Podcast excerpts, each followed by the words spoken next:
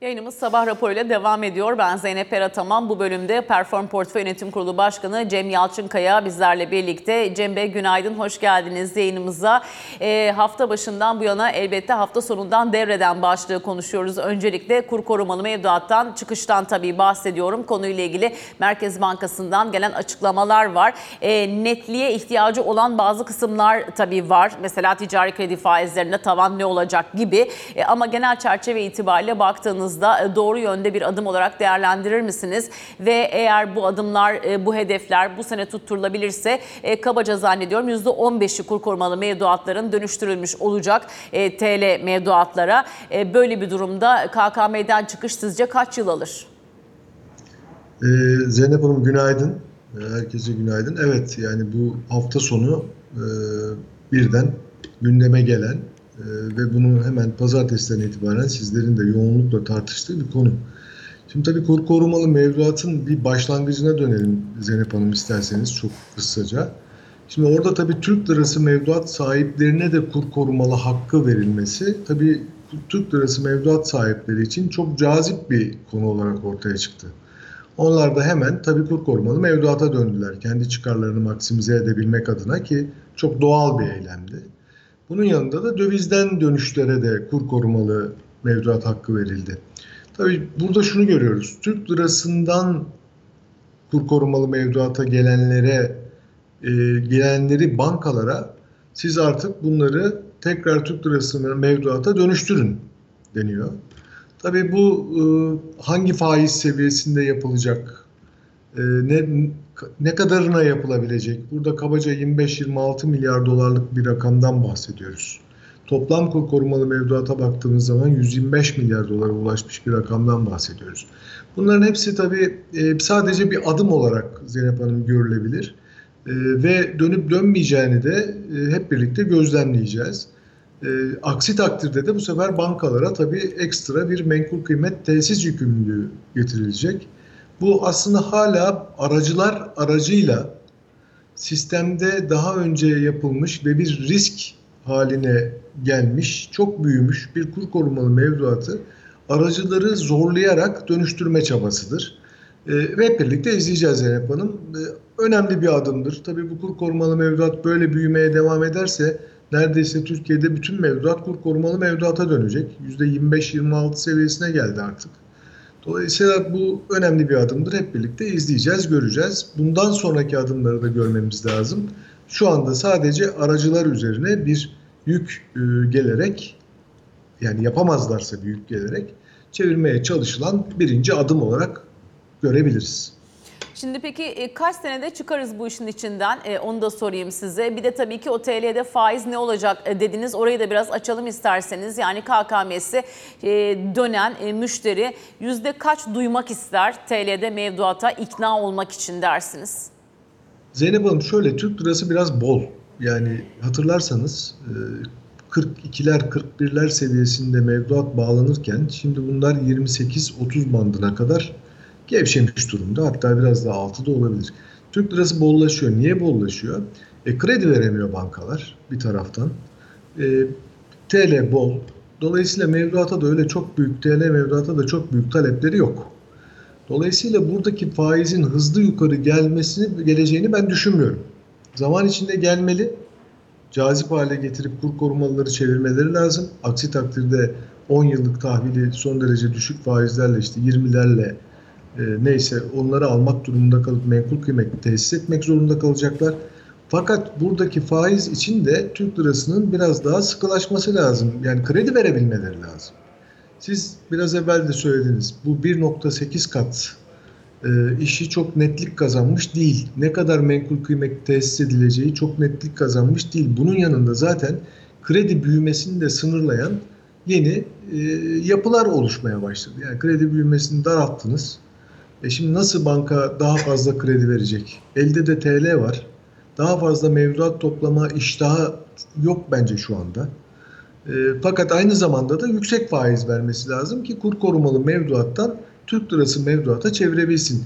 Önümüzdeki dönemde bunu göreceğiz Zeynep Hanım ama ben öyle çok tekrar hızla e, bankaların vereceği mevduat faizinin hızla yukarı geleceğini düşünmüyorum. Bir miktar yukarı gelecektir ama 35'ler belki seviyesi oluşabilir. Şu anda zaten 30'lar seviyesinde. 35'ler seviyesi oluşabilir. Bir de diğer taraftan tabii bunu krediyle plase etmeye çalışacak banka doğal olarak. Hı hı. Nereden kredi verebilecek? Şu anda yap, hesabı yapalım. 17,5 1.8 ile çarpıyorsunuz. İşte 31'ler seviyesinde. Yarın faiz biraz daha işte Perşembe günü toplantıda biraz daha yukarı çekerlerse ki piyasanın genel beklentisi 2,5 puan daha arttırması yönünde. Ben de böyle bekliyorum. Çünkü aslında sinyali verdi Merkez Bankası. Çok hızlı arttırmayacağım, yavaş yavaş arttıracağım gibi bir sinyal verdi. E 20'ye çıkması durumunda da bir miktar daha yukarı gider. Şimdi bunun üzerinde hala kredi verdiğimde ben banka olarak menkul kıymet tesis edeceksem o zaman sıkıntı var ben de, demektir. Bu tarafları iyi e, oturturdukları takdirde bankalar maksimum çabayı göstermek zorunda. E, Türk lirası mevduata döndürebilmek için kur korumalı mevduattan diğer taraftan da kredi mekanizmasını açmak durumunda. Kredi büyümesini limitlendirdiğimiz zaman ticari tarafta bunu defaatle her yayında söylemeye çalışıyorum. Krediye ulaşım çok zor. Eğer net ihracatçı ve COBİ'diyseniz daha da zor. Bunların artık e, açılması lazım. Çünkü Türk sanayicisi, Türk üreticisi, ihracatçısı, hadi ihracatçı bir miktar belki reskont kredisiyle daha sağlıklı gidebiliyor ama net ihracatçıysa tabii bu arada zorlanıyor nakit akışı yaparken. Bu kanalların bir an evvel açılması lazım ki e, şu anda ekonomiyi yönetenler de bu konuda hemfikirler. Şimdi Cumhurbaşkanı Erdoğan da söyledi mevduatta TL'ye geçişe ilişkin adımları e, hızlandıracaklarını. E, faiz dışında ne olabilir e, böyle bir hızlandırma için e, tabiri caizse bir tatlandırıcı ne olabilir? Çünkü kur korumalı mevduatın e, müşterisindeki risk profili ne kadar borsaya uygundur? Burası hep bir tartışma konusu. Hani borsacı eğer risksiz faizi yüksek bulursa tabii ki mevduat ürününe gelir ama mevduat müşterisi birebir borsa müşterisi midir? Değildir. Yani e, hiçbir zaman olmamıştır. Türkiye'de son derece tutucu bir yapıyla yürümüştür. Fakat başka çaresi olmadığı için şu anda da 6 milyon kişinin borsaya yönelmesi, hisse senedi alması, halka arzlara gelen aşırı talepler bunların hepsi aslında alternatifsizlik. Ne yazık ki ülkemizde önemli bir kelime haline geldi birçok konuda. Alternatifsizlik. Yani alternatifi yok. Kendini enflasyona karşı koruması lazım başka bir e, başka bir yatırım aracı yok enflasyona karşı kendini koruyabileceği. Bu nedenle küçük yatırımcının da enflasyona karşı kendini korumak için hızla borsaya yöneldiğini görüyoruz. E, bunun yanında da tabii iki tane e, şey var. Diğeri de kur. Yani gidip başka ülkelerin, gelişmiş ülkelerin para birimine yatırım yapma ihtiyacı hissediyor insanlar. Bunu Türk lirasına çevirmek için sorunun başına dönersek Zeynep Hanım, Türk lirasına çevirmek için faizin dışında elimizde büyük bir enstrüman yok. Faiz de niye faiz? Yani bunu da açmak lazım. Enflasyonun yüksek gittiği bir yerde paranın değeri erirken Türk lirasının en azından paranın değerini koruyabilecek kadar bir faiz getirisinin olması gerekir ki risksiz bir varlıkta paran erimesin. Yani çok net aslında çok basit bir şey bu. Onu yapmadığın sürece Türk lirasına dönüş çok kuvvetli ve hızlı olmayacaktır bence Zeynep Hanım.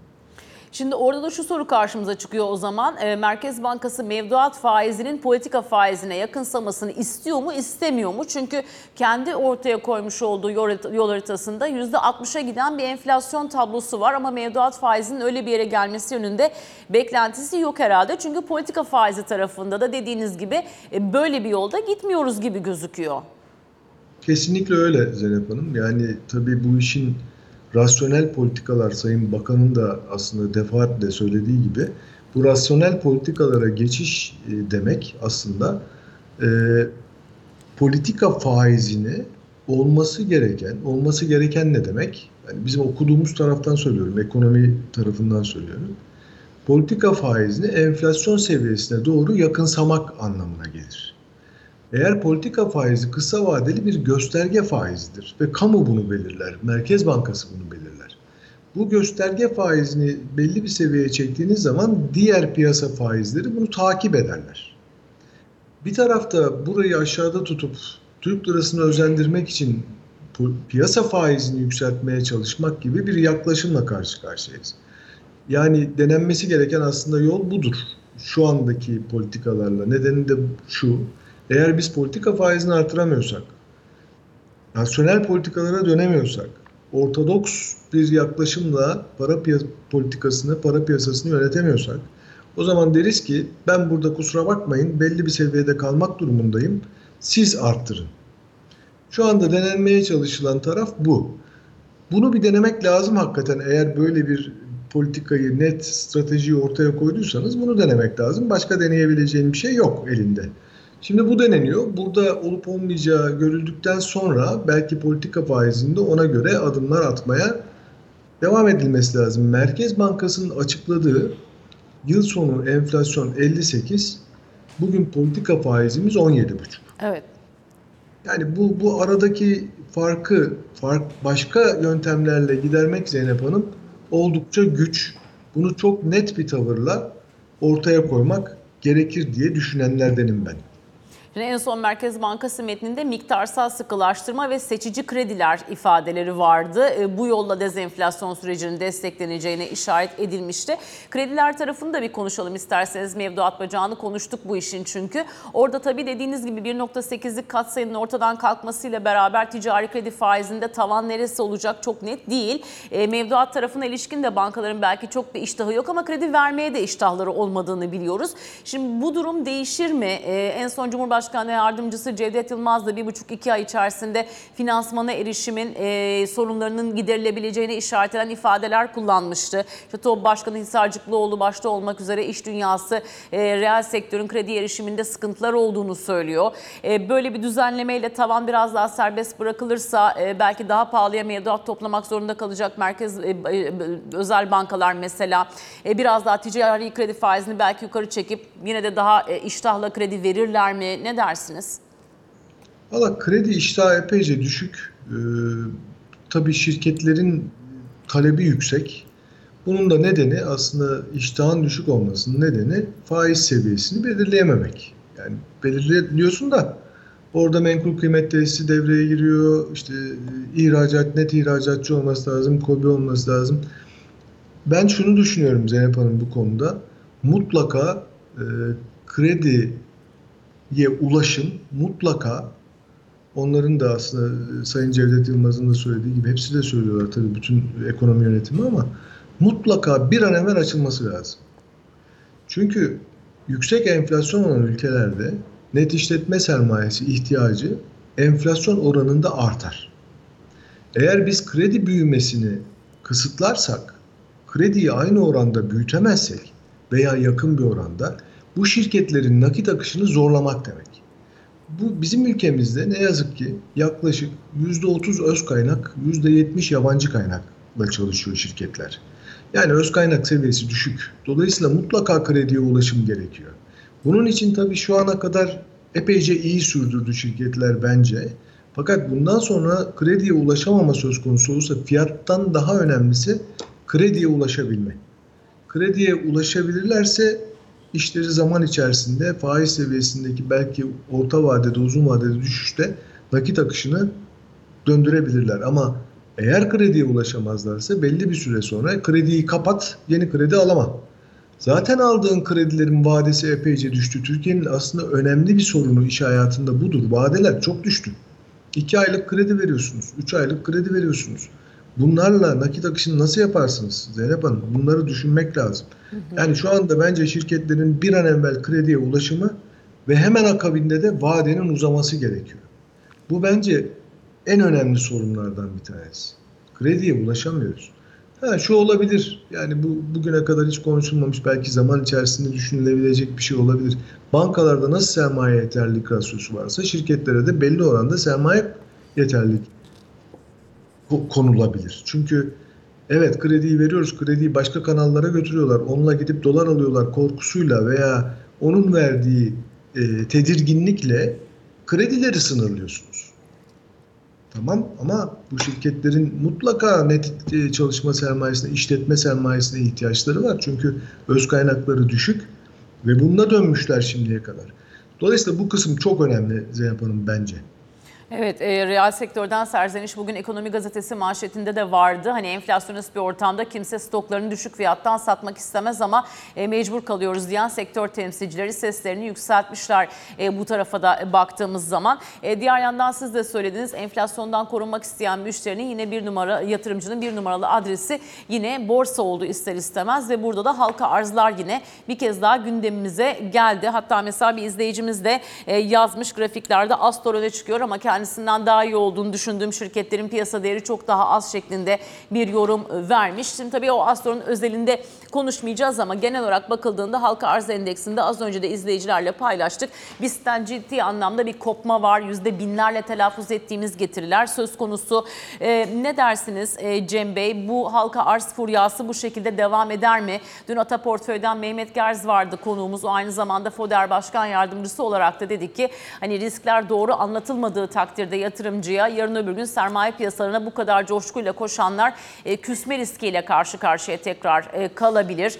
E, siz nasıl görüyorsunuz piyasadaki bu gidişatı? Geçmişte bunu yaşadık Zeynep Hanım Evet, halka arz seferberliği sonrası yaşamıştık mesela. Dolayısıyla şimdi de çok kuvvetli bir taleple yürüyor. Alternatifsizlik daha önce de söyledim. Ve halka arzlarda da alanın kazandığı ve bunun bir akım haline geldiği bir dönemden geçiyoruz. Dolayısıyla herkes teveccüh ediyor. Herkes para kazanma peşinde koşuyor. Herkes enflasyona karşı kendini koruma peşinde koşuyor. Bence devam eder Zeynep Hanım. Çünkü bu denge oluşmadan yani faiz, e, piyasa faizi, politika faizi, işte bu bahsettiğimiz ortodoks para politikaları oluşmadan borsanın e, rakibi çok fazla yok. Bir de tabii ki kur. Onu da Ege Hoca e, Ege Hoca'yı da anmadan geçemeyeceğim. Ege Can Senisi'ne geçmesine. Yani o da hep şunu söyler ki ben de aynı fikirde olduğum için söylemeye çalışıyorum. Bu ülkenin iki tane kuru var. Ne yazık ki nakus kaderi bu.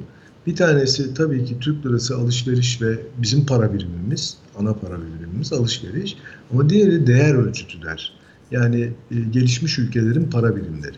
Şimdi euro ve dolardan bahsediyoruz ağırlıklı olarak. Dolayısıyla böyle yürürken bir tarafta enflasyona ezilen fakat karşılığında aynı getiriyi faizle alamayan bir Türk lirası var.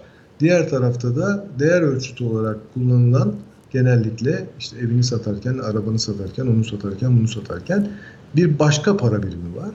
Bu iki para birimi arasında tabii ki diğer para birimine teveccüh yüksek oluyor.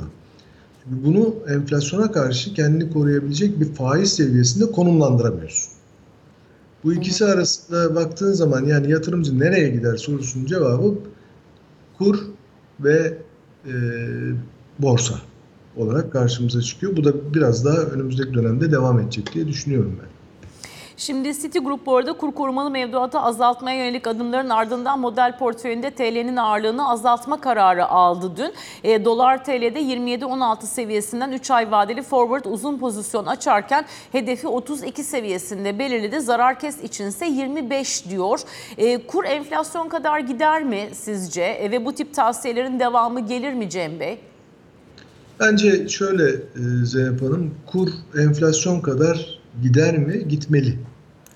Nedeni de enflasyonla devalüasyonun kol kola girdiği bir ekonomik model içinde gidiyorsun. Aksi takdirde işte böyle Temmuz ayında 12.4 milyar dolar dış ticaret açığı geliyor. Veya toplam baktığın zaman kümüle bir yıllık 121 milyar dolar dış ticaret açığına ulaşıyorsun. Dolayısıyla devalüasyon yapmadığın sürece ihracatında aslında artışı zor e, sağlayabilirsin. Girdi maliyetleri Türk lirası enflasyonla artarken senin satış e, fiyatın devalüasyonla değerlenmediği sürece ihracatın düşer. Yani dolayısıyla genel itibariyle baktığın zaman özellikle enflasyon yüksekken devalüasyon onu takip etmek durumundadır. Bence ekonomi kuramı olarak. Dolayısıyla kur enflasyona karşı, karşı kendini korur. Borsa böyle coşarsa, coşkuyla devam ederse enflasyon üzerinde bir getiri yaratır diye düşünenlerdenim ben. Onun dışında da alternatifsizlik damga vurmuş durumda Zeynep Hanım. Tabii şartların iyileşmesi açısından yabancı sermayesi de e, kritik. Bu anlamda işte Moody's'den olumlu e, ifadeler e, duymuştuk. Size göre CDS'te ve rezervlerde e, iyileşme kalıcı olabilecek mi? Yoksa bir miktar durduk mu patinaj mı çekiyoruz bir onu sormak istiyorum. Çünkü CDS'te 700'lerden 400'lere geldik altını görmedik. E, tam rezervler tarafında girişler e, varken Hazine ve Maliye Bakanı da konuyla ilgili sosyal medya paylaşımlarında bulunurken bunun da haftalık verilerde e, farklı kırılımlarında rezervlerin farklı yönlere gidebildiğini gördük. E, bu ortamda e, yabancı CDS'e rezerve bakar mı? Bakarsa buralarda iyileşme e, nasıl daha kalıcı hale getirilebilir Cem Bey? Tabii biz Zeynep Hanım brüt rezervlere bakarak bir iyileşmeden bahsediyoruz. Ama genel olarak swaplar hariç net uluslararası rezervimize baktığımız zaman orada tablo pek keyifli değil. Dolayısıyla rezervlerin artması muhakkak çok önemli. Ee, Sayın Gaye Erkan'ın da söylediği gibi artık rezerv artırma politikasına döneceğiz diye. Fakat ihracatçı devizlerin hala %40'ının Merkez Bankası'ndan döndüğü bir yapıda e, yeterli bir artışı ben brüt rezervlerde kendi adıma çok fazla göremiyorum. E, ama doğru politikadır. Tabii ki rezervleri artırmak üzere çalışmak lazım ama rezerv içerideki kaynakla veya net hata noksanla işte baktığınız 5,5 milyar dolar giriş var.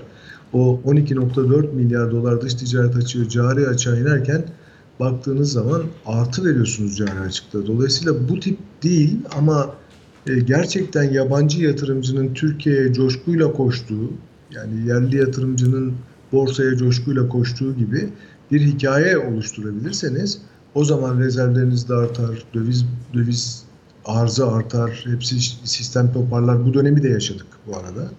Fakat bunun için tabii rasyonel politikaların çok net uygulandığının görülmesi lazım. Mevcut ekonomi yönetimine gerçekten kredi verildi hem içeride hem dışarıda. Şu anda o kredi hala hazırda devam ediyor. Fakat beklenenden daha yavaş gidiş söz konusu veya belki bir kısmını bekliyordur bu kadar yavaş olmasını. Bu yavaşlık ve uygulama e, tarafının bence biraz daha hızlanması hem yabancı yatırımcı için hem yabancı kuruluşlar için hem de yerli yatırımcılar için oldukça iyi olacaktır. E, eğer hızlanırsa ve uygulama biraz daha netleşir ve keskinleşirse. Aksi durumda tabii böyle bir süre sonra e, kredibilite e, yenebilir. Allah korusun. Hiç istemediğimiz bir durumdur. Onun için orayı tabii şu andaki ekonomi yönetiminin çok hassas yönetmesi lazım. CDS tarafına bakarsak evet büyük bir e, sıkıntıyla 600-700 lira çıkmış olan 700 lira çıkmış olan CDS'in 400'ler seviyesine geldiğini görüyoruz. Fakat Zeynep Hanım siz de yakından takip ediyorsunuz. Burada artık bir yatay hale geldi. 400'ün altına çok inemiyor. 420, 390 yani buralarda artık bir e, denge oluşturdu, yeni denge. Yani verilen kredinin yeni dengesi burası. O yüzden e, buradan daha aşağıya gelebilmesi için uygulamaların biraz daha bence hızlanması ve netleşmesi gerekir. Şimdi Cem Bey son 2-3 dakikamız içerisinde de Jackson Hole'u konuşmadan kapatmayalım diye düşünüyorum. Çünkü orada da Powell'ın, Lagarde'ın konuşmaları olacak. E, Bloomberg bir anket yapmış. Diyorlar ki katılımcıların %80'i Powell'dan şahin ifadeler duymayı bekleriz. E, faizlerin arttığı bir ortamda teknoloji hisselerinin de yükseldiği bir e, seansı Wall Street bu arada geride bıraktı. E, bu açıdan baktığınızda tahvil mi hisse mi küresel tarafta daha cazip sizce önümüzdeki süreçte? Şimdi tabii Zeyban bu da çok önemli bir soru. 2-3 dakika belki sana da çok hızlı söyleyeyim. Evet. Şimdi tabii e, enflasyon seviyesi belli bir seviyeye indi ama Fed bunun daha ne kadar kalıcı olacağını görmeye çalışıyor. Tekrar bir enerji ve doğal gaz fiyatlarının artışı ve kış aylarına girişle birlikte tekrar yukarı gider mi manşet? Ona bakıyor çünkü çekirdek yeterince geri gelmedi 4.7'ler seviyesinde. O yüzden şu anda daha temkinli olacaklardır diye düşünüyorum ve hali hazırda 10 yıllıklarda rekor kırılırken tahvillerde 4.2'ler seviyesinde hisse senedi piyasası önemli ölçüde geri geldi. Dün bir e, tepki ve hamle yaptı. Bence tahvil piyasası biraz daha ön planda olacaktır hala Zeynep Hanım. Takip edeceğiz. Perform Portföy Yönetim Kurulu Başkanı Cem Yalçınkaya çok teşekkür ederiz. Her zamanki gibi bilgilendirici sohbetiniz için Cem Bey. Kısa bir reklam arası verelim efendim. Arkasından sabah raporuna e, Bloomberg HT Genel Müdürü Ali Can Türkoğlu ile birlikte devam edeceğiz.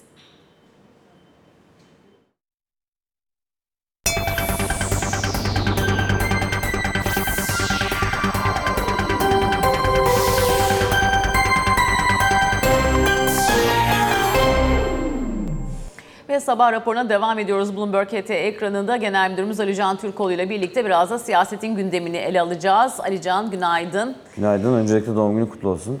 Teşekkür Can ederim Türkoğlu'na. Ali Can çok sağ ol. Şimdi e, diğer taraftan doğum günü itibariyle yine tabii ki ekonomiyi konuşmaya devam ediyoruz. Allah herkese sevdiği bir işi doğum gününde yapmak nasip etsin diyelim. E, Şimdi e, düne dönelim bir. E, Sayın Cumhurbaşkanı'nın açıklamaları var. Kabine sonrası burada e, ekonomi başlıkları önemli olacak, öne çıkacak gündemde demiştik ama e, tabii sadece ekonomi değil dış politika ile ilgili gündem maddeleri de şekillendi. İstersen öncelikle buradan satır başlarını aktaralım birlikte. Ee, şimdi enflasyonu günlük hayattan çıkaracağız vurgusunu bir kere daha yapıyor Cumhurbaşkanı kabine Evet. sonrasında da. Şimdi öncesinde de e, Macaristan dönüşü yapmış olduğu açıklamalarla kabine sonrasında yapmış olduğu açıklamaları beraber okursak e, Türkiye'deki ekonomik sıkıntıların farkında olunduğunu ve ekonomik kadrolarının işinin ehli olduğunu vurgulamıştı Evet. Macaristan dönüşünde.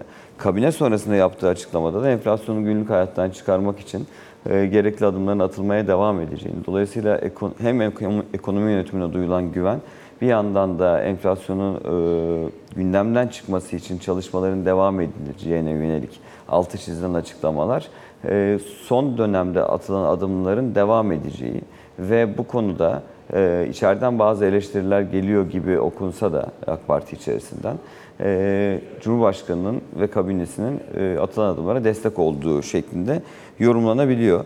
Bu kapsamda özellikle emeklere yönelik mesajlar vermişti. Emeklere yönelik de e, onları memnun edecek e, adımlar atılacak demişti Cumhurbaşkanı. Bu kapsamda e, işte memurlarla ilgili şu anda süreç devam ederken anlaşılan o ki zamanlaması belli olmamakla beraber e, ama bugün konuşulduğuna ve dillendirildiğine göre de e, yakın zaman içerisinde emeklilerle ilgili olarak da bir gelişme yaşanacak gibi gözüküyor. Beklentiler zaten vardı. Bunlar dile de getirilmişti.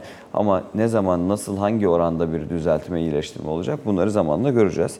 E, kentsel dönüşüm önemli gündem maddelerinden biriydi. Hem deprem bölgesinde hem İstanbul için. Buna yönelik e, Çevre Bakanlığı'nın çalışmalarını gerçekleştirdiğini zaten biliyoruz. E, bu kapsamda özellikle e, ekonomiyle ilgili olarak son atılan adım dışında ki işte sen de bugün de dün de konuklarla değerlendirdiniz zaten gün boyu da bizim ekranlarımızda da. E, Bunun sonrasında da yeterli olmazsa farklı hamlelerin de geleceğinin sinyali Cumhurbaşkanı tarafından da verildi. Dış politikada e, özellikle bugün gündemde iki başlık var. Birisi Kuzey Kıbrıs Türk Cumhuriyeti'nde yaşananlar ki dün zaten detaylı bir şekilde değinmiştik.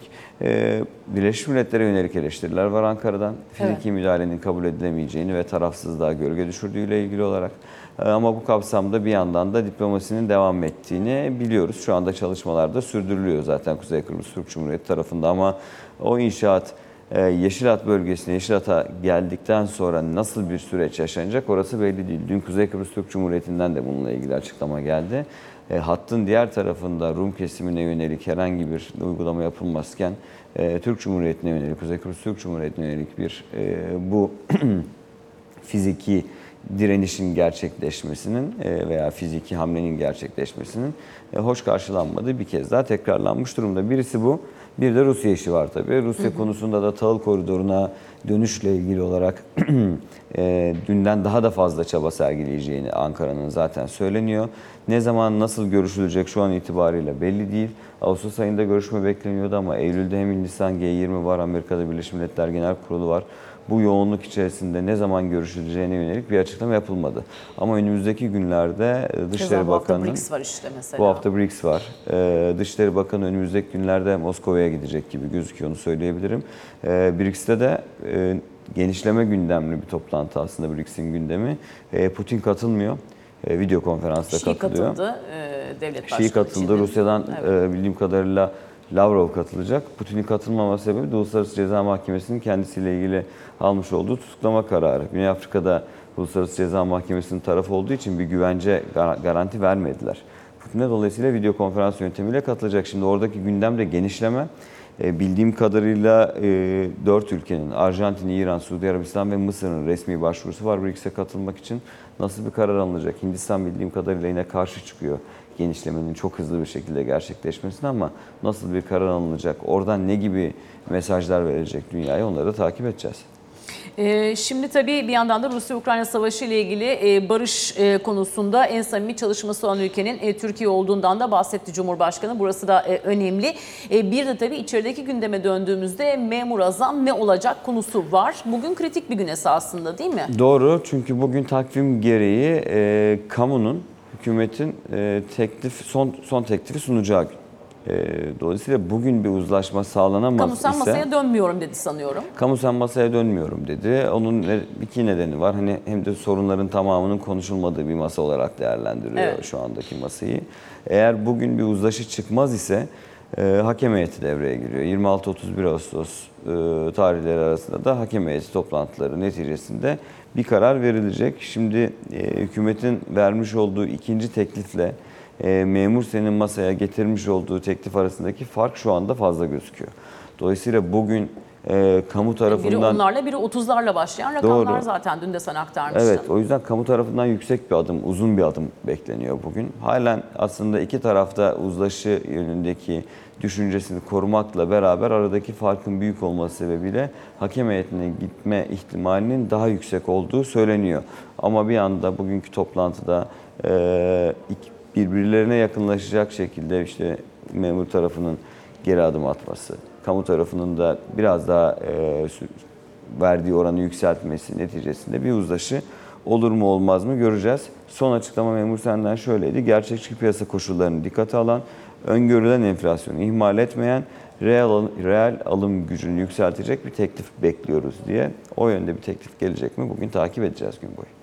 Bloomberg ET Genel Müdürü Ali Can Türkoğlu çok teşekkür Ben ederiz. teşekkür Gündemi ederim. toparladın bizler için ve bu hafta içeride önemli gündem maddelerinden biri de şüphesiz Merkez Bankası kararı konuyla ilgili olarak e, yine Bloomberg ET'ye New Orleans Üniversitesi Finans Profesörü Kabir Hasan'dan değerlendirmeler gelmişti. E, bu yorumla beraber biz de bu sabah sabah raporunu noktalıyoruz. Az sonra yatırım bülteninde tekrar birlikteyiz. Yatırımcılar Temmuz ayında aylık bazda son 1,5 yılın zirvesine çıkan enflasyon verisi sonrası, Perşembe günü Merkez Bankası'ndan gelecek faiz kararına odaklandı. Kademeli faiz artışlarının devam edeceği mesajını veren Merkez Bankası'nın bu adımları ne kadar ve ne sürede yapacağına dair beklentilerse kritik öneme sahip. Merkez Bankası'nın faiz politikasını Bloomberg HT'ye değerlendiren New Orleans Üniversitesi'nden finans profesörü Kabir Hasan, yeni dönem ekonomi yönetiminin izlediği politikaların makul düzeyde olduğunu belirtti. Hasan, Türkiye'nin risk priminin yakın zamanda yapılan politika değişimlerinin sonucunda 700 bas puandan 400 bas puana düştüğüne dikkat çekti. Ancak bu seviyenin diğer ülkelerle kıyaslandığında hala yüksek olduğunu sözlerine ekledi. Hasan kur korumalı mevduat programının ve yaklaşan yerel seçimlerin ise Merkez Bankası üzerindeki en önemli risk olduğunu vurguladı. Seçim döneminde Merkez Bankası'nın bağımsızlığının sınanacağını belirten Hasan, müdahale edilmediği sürece bankanın bağımsızlığına olan güvenin global çapta artacağına vurgu yaptı. Hasan, yeni Merkez Bankası Başkanı'nın politikalarının oldukça rasyonel olduğuna dikkat çekerken, uygulanan politikaların değerlendirilmek için henüz erken olduğunu da sözlerine ekledi.